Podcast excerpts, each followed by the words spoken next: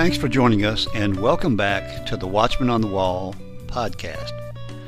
Periodically, we'll bring you true stories of angelic encounters, heavenly visitations, near death experiences, as well as modern day prophecies that are relevant to us today.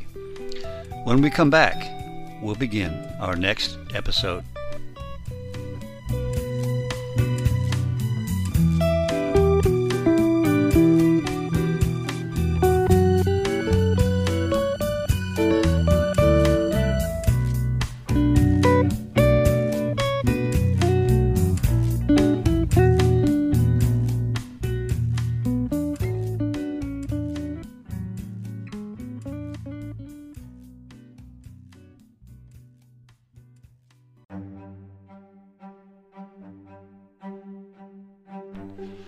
Hello again and welcome back.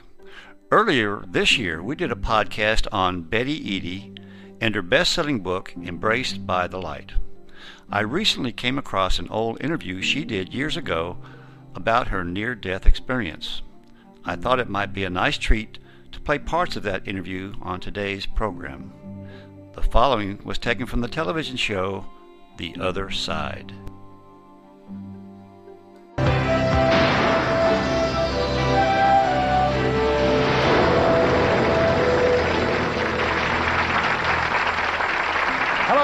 To the other side. I'm Dr. Will Miller. Embraced by the Light has been on the bestseller list for one year. Millions have been touched by an ordinary woman's moving account of an extraordinary near-death experience. Uh, Betty Eadie's book uh, is a revealing and surprising exploration of life beyond death. Now, whether you believe her story or not, it has given many an inspirational and comforting message.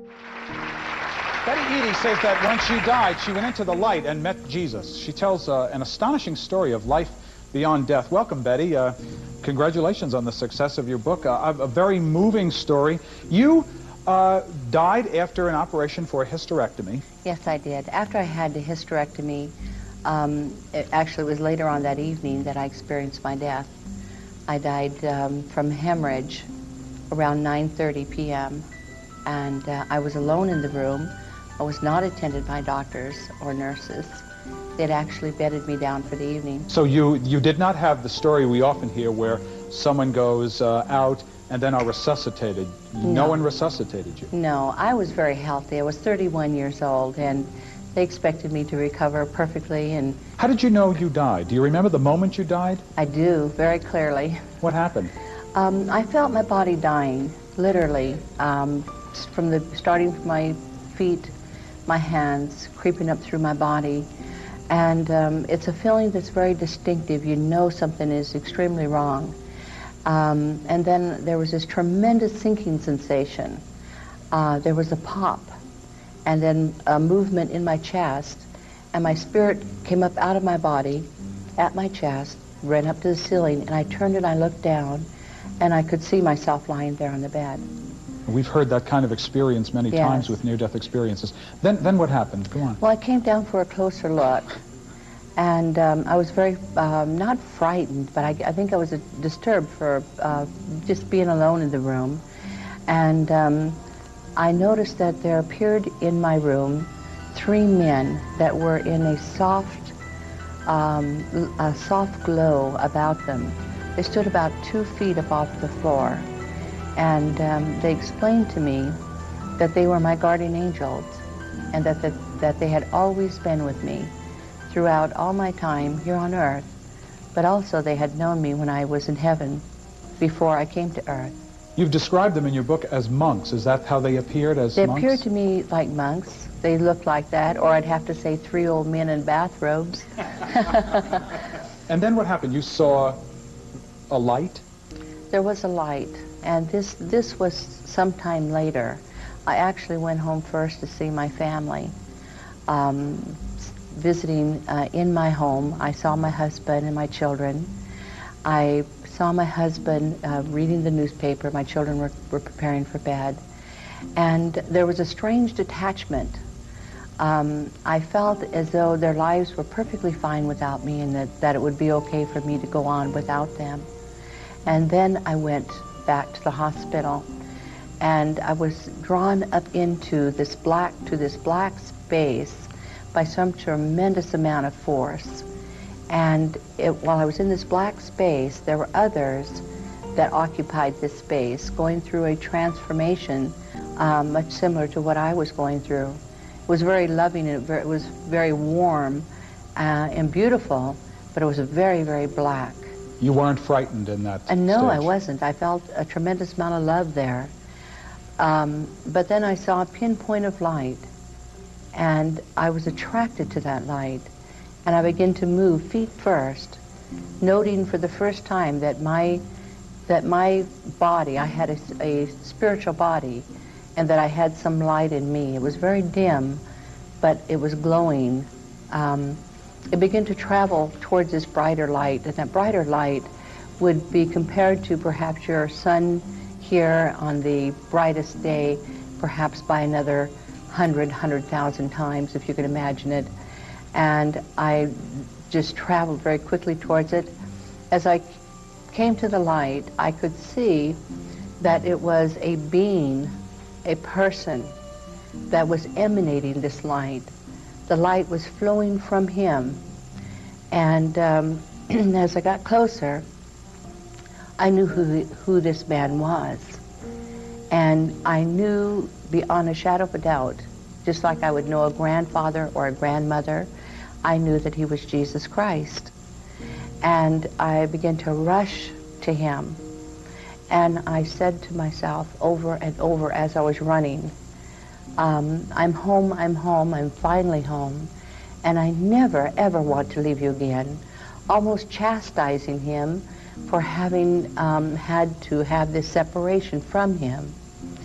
Um, but he just held his arms out as I ran into them, and he held me, and he loved me unconditionally. And there was a, a humorous nature about this man. So you had uh, you had I was- believed in, in Jesus before. Yes, I was raised um, in the Catholic uh, boarding schools when I was very young and Protestant as well, so I did believe in Jesus When Christ. people feel, when people hear about these experiences, they, it's, it's hard to convey what the feeling is like. I mean, right now, we can all relate to, you're sitting there, we're sitting here, the way it feels to move around in our body. Mm-hmm. How would you describe what that movement was like going through this experience? It was more natural to me than sitting here and talking to you right now, um, in that when you leave this, the physical, and you go back to the spiritual, this, the physical here seems dead. It seems non-existent, slow, uh, heavy. In my book, I expl- I, when I said I, when I came back into the body, it was heavy and clay-like, and that's how it seems here. It is very dull in comparison. Now, how did you know that this being was Jesus? I knew him. I remembered him. It was a recognition.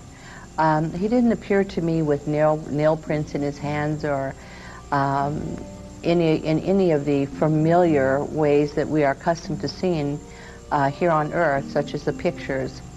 But he appeared to me, um, uh, they explained to me that he appeared in what would be all his glory.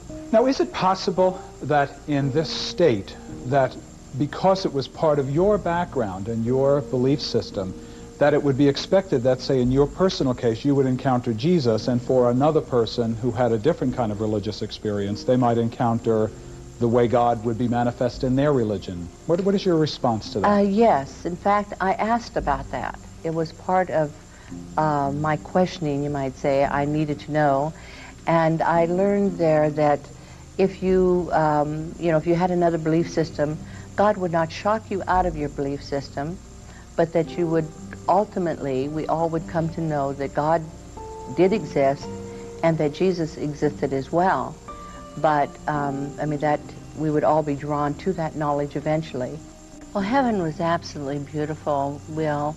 Uh, one of the things that I thought was very curious, though, um, was the large looms that uh, were very archaic, very old-looking, and they were weaving um, material that looked like spun glass or spun sugar. And um, then I was taken to the most magnificent garden. Um, it was very beautiful with trees and flowers of all uh, colors, and the grass was very crisp and very cool under my feet. But I noticed that it, it, it was as though every blade of grass had intelligence and it was happy that I was walking on it. I know that sounds very um, crazy in a way, but it was wonderful. And um, a flower that I, I, I was particularly interested in was a rose. And I was able to enter into that rose by some strange um, and unusual way, just desiring to be a part of it. I entered in and became a part of it. And as I felt love for this rose, the rose began to expand and literally grew right there with me inside of it. And I learned from that that um, as you love things, they absolutely will grow, not only just physically, but they grow uh, in, spiritually uh, by that love. So you come back, and what lesson does that give you as a living person now?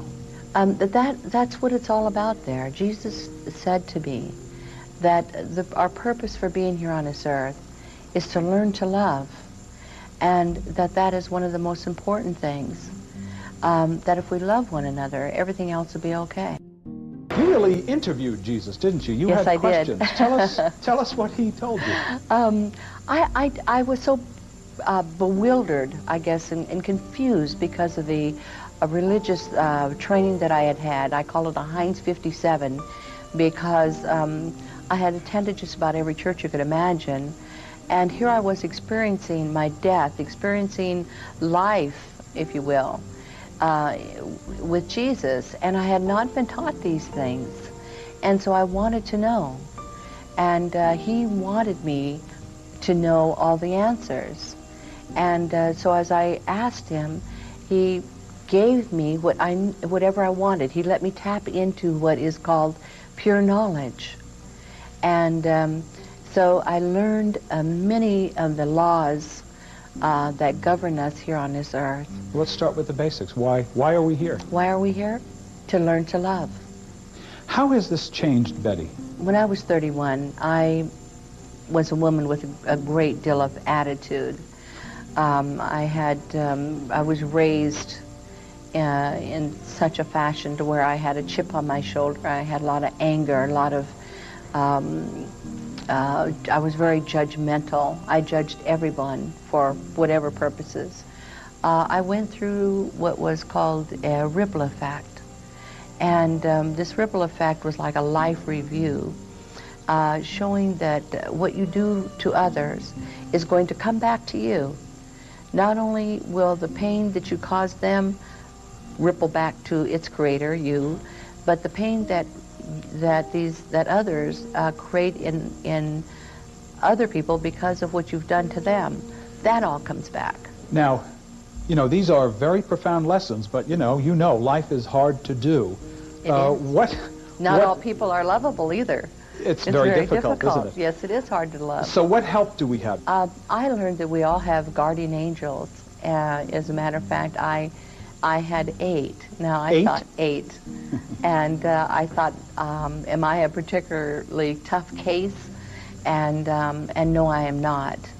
Uh, we all have many guardian angels that are around us, and not constantly. Uh, they're imposing, but um, you may have two or three at one time, and during your deeper, uh, darkest hours, you may have eight or more and uh, they can, they do not uh, interfere with your free will, but uh, they try to encourage you to do the right things, and always leading you uh, to and directing you towards the the right things in your path. Do you now, in your sort of day in day out life, have uh, actual spiritual experiences analogous to that, or was this a one-time thing from which you took all of this? Um, no, when I came back from uh, my experience um, I came back with a keener sense of spirituality, and um, I often tap in to pure knowledge, not only about uh, e events coming up, but perhaps people as well. But you're not, you don't have visions routinely now. No, I don't. I did uh, for a while, and to tell you quite frankly, Will, I had to pray that they would stop because they were interfering with my life. It's hard to live a normal it's day hard, in and yes, day you out cannot life. live What's in your both question? worlds. How long were you out of your body, or how long you were dead? Um, The time uh, was not uh, actually known, but it may have been up to four hours. They, but they never found that out, did they, Betty? They never no, knew for sure. No, because I was left alone. Okay, you said you were up in heaven. Did you see anybody else? Or was it Yes, just... I did.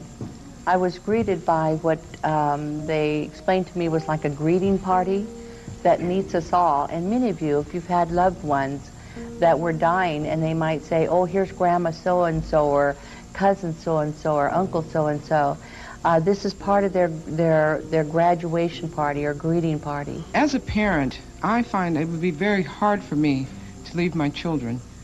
How how did you handle that? What, You know, I felt the same way because I, I had seven children that I deeply loved and my husband as well.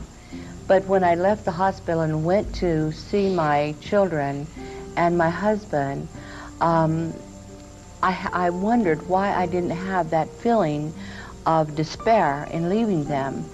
But I could see into each of their lives and I knew that they were here on earth with their own agenda and that it would be okay that my whatever I was needed for in their lives had been uh, taken care of. It was done. Uh, I believe in the spiritual realm also, but uh, I'm wondering how you knew that it was Jesus when uh, the scripture says that Satan can come as an angel of light. Did you ask him, Are you Jesus? Or what was it that led you to believe that he was Jesus? Uh, he knew me. He didn't have to say, "Are you Betty?" I knew. He knew who I was. I knew who he was, and um, the love, the tremendous love that I felt there. Uh, Satan is a deceiver and a liar. There's no doubt.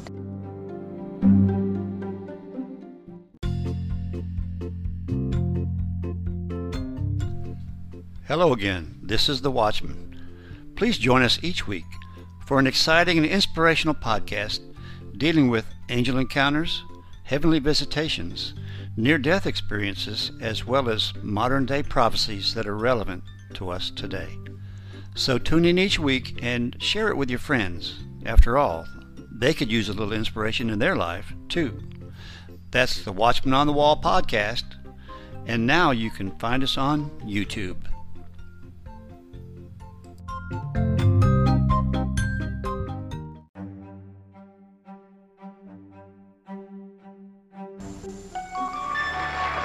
We're speaking with Betty Eadie about her near-death experience. You asked Jesus why there is pain in the world. What answer did you get? Uh, yes, I did. Uh, I learned that there's pain in the world because it is part of our the natural growth process. That uh, if we didn't learn pain, we would not learn joy or happiness. And um, so some of us that have probably the greater pain are actually the greater spirits capable of handling um, that additional uh, growth uh, period. Does that go for horribly innocent suffering like the Holocaust would come to mind? Uh, Yes, it people does. just victimized in pain. Yes, it does, and I know that that is very difficult to understand on the at the earthly level. But if you uh, could understand it from the spiritual sense, in that uh, the spirit is so much stronger. What about people who inflict pain? Are there negative spirits as well as positive ones, angels? Um, most of the when you talk about the people that inflict pain, uh, that is basically could be any one of us here in this room.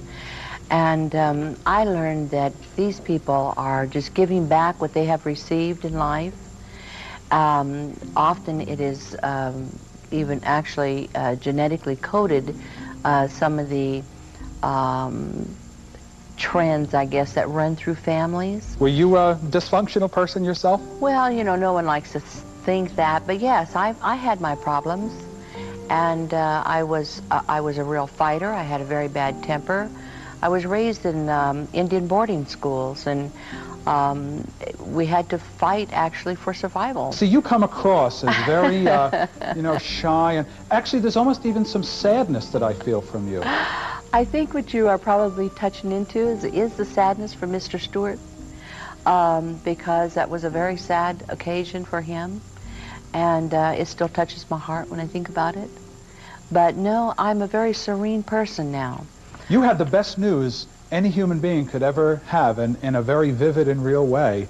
Yes. Uh, are you happy personally? Um, I, I am not fearful, and that makes me happy because um, I mean, what's the worst thing that could happen to a person? You could die, right? I already did that. Do you feel like you're So- a joy-filled person? Do you have yes, joy? I, I yes, I look forward to every day because I know it's a new day and I can begin all over again. Yes, Betty, I want to know, did you ever have any religious encounters like this prior to the, your death experience? I had had a near-death experience actually when I was four years old, and it made some impact, I'm sure.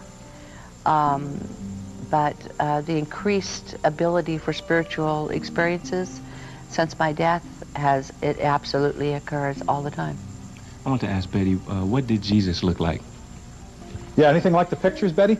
Um, in, in ways, yes, because they have captured uh, emotion that I could could tell that was, you know, a part of him. Uh, the love in the eyes, um, but uh, the color of the hair, the color, no, he was a being of light. But then again, um, I this was in all his glory rather than his earthly body.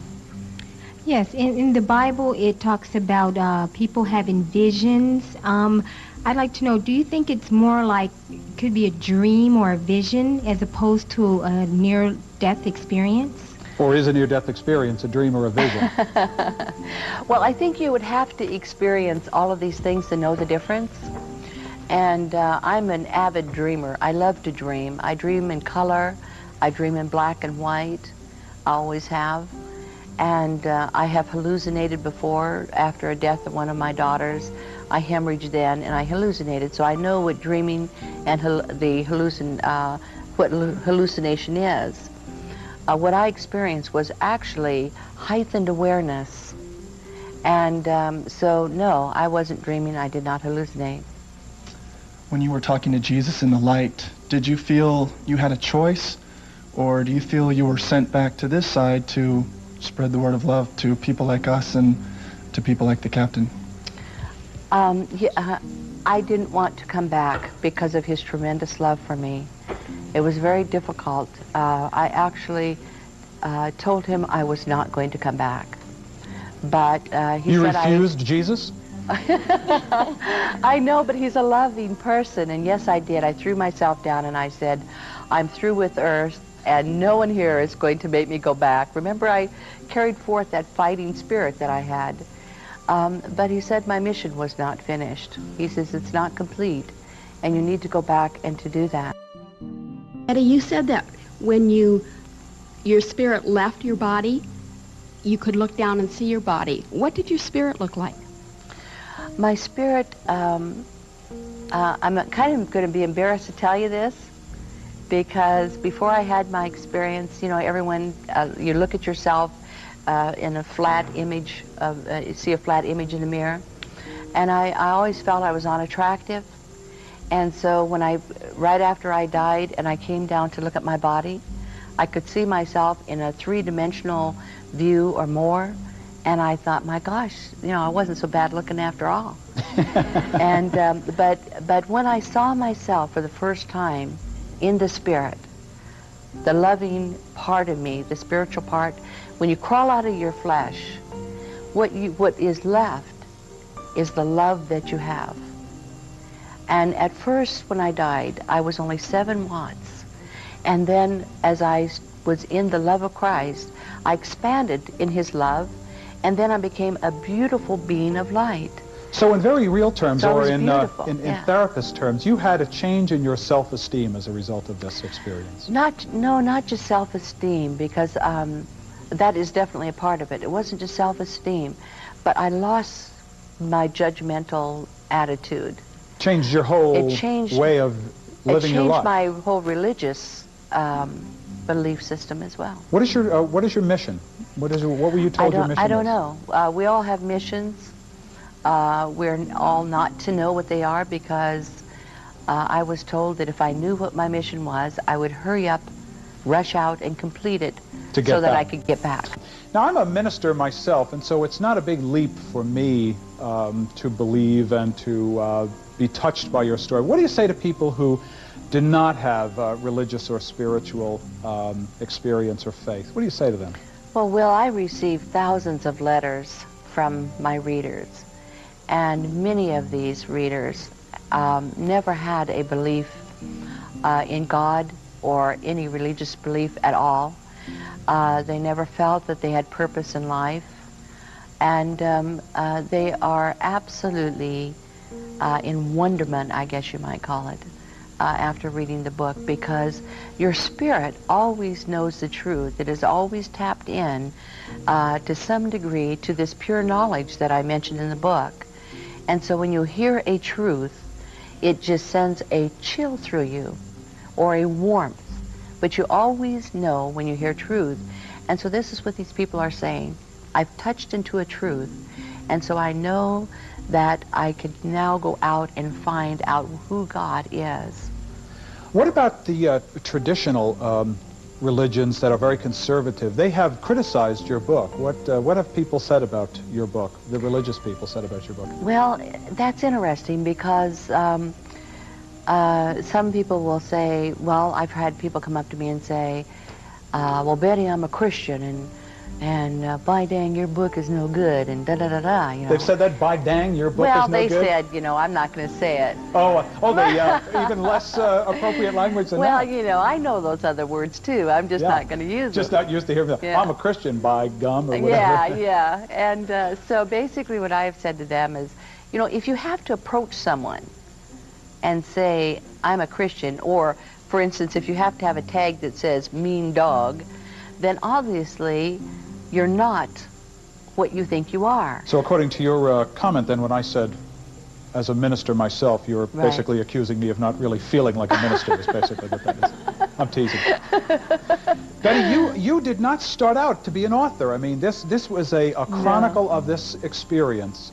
N here you are now, uh, lived, uh, I wouldn't want to say an ordinary life, but an anonymous life. Um, what is it like now? You're a best-selling author. Life has changed. What's it like for you now? Well, it's really strange because no, I, I, I did not start out to be a best-selling author, author, nor had I written anything but a, few, a few short poems before I wrote the book.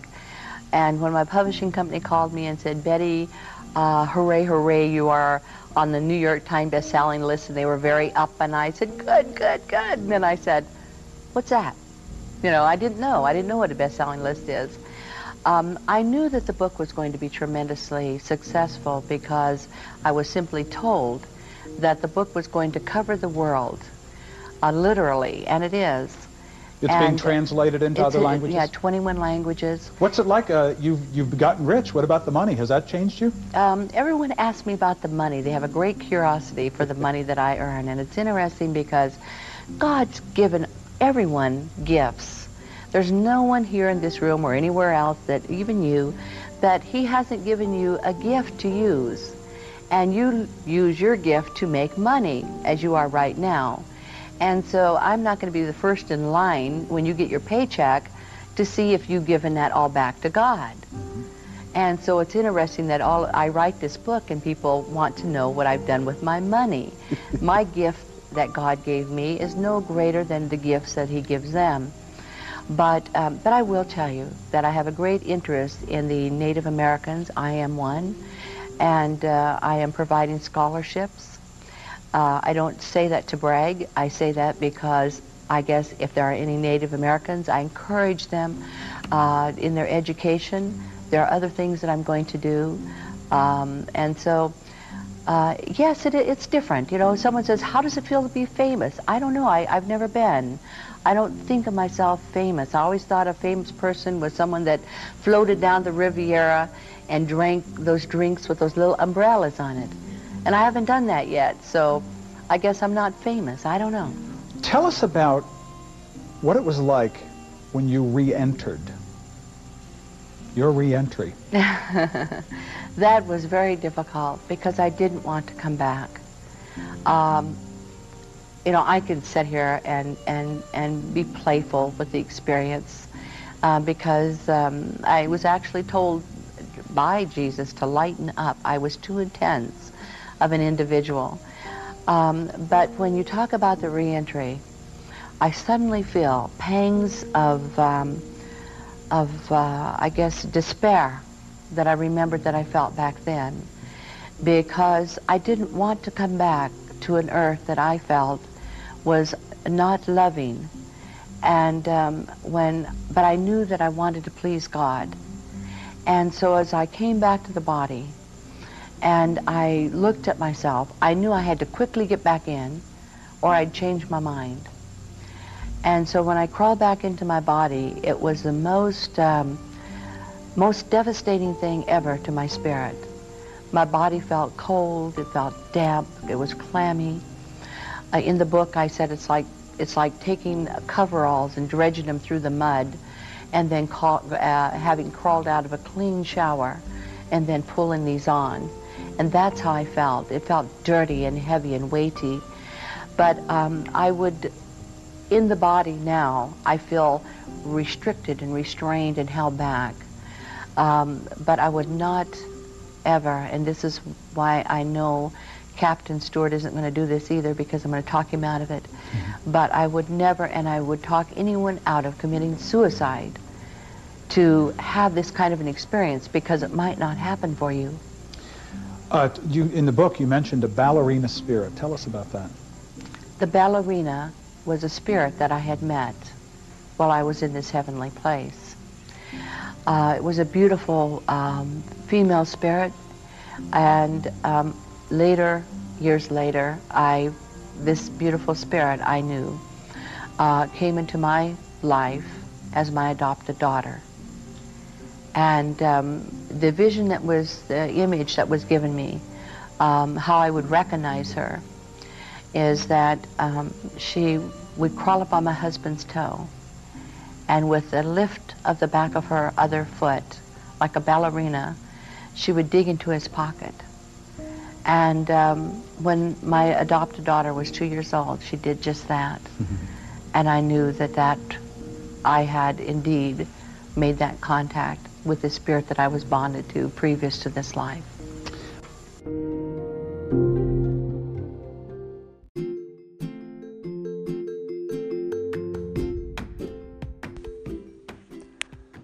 Are you looking for a good quality used car but don't want to pay an arm and a leg? Well, come into Rainey Used Cars. We have the largest selection in the Southeast. Whether you want a pickup or a quality SUV from mom, you'll find a variety of vehicles to choose from. We even finance. So come in today.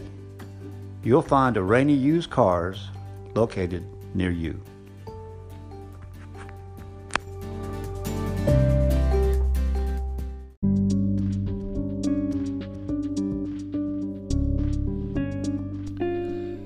Are you interested in scary places? Well, I found a great podcast called Your Haunted Holiday. Each week, sisters Lisa and Lindsay will take you to some of the most haunted places in the world. Their incredible research into how these places became haunted is complemented by their insight into the ghostly activities that are present. They give you information on ghost tours, prices, and much more. That's Your Haunted Holiday you can go to yourhauntedholiday.com or just listen to wherever great podcasts are found.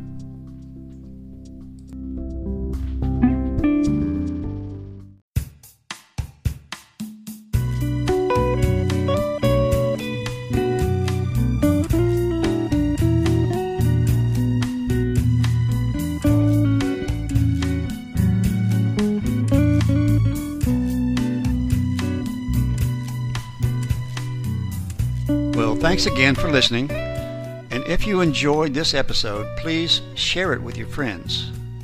Also, give us a like. We welcome any comments or suggestions you might have.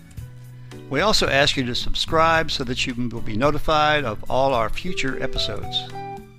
Thanks again, and we'll see you next time on the Watchman on the Wall podcast.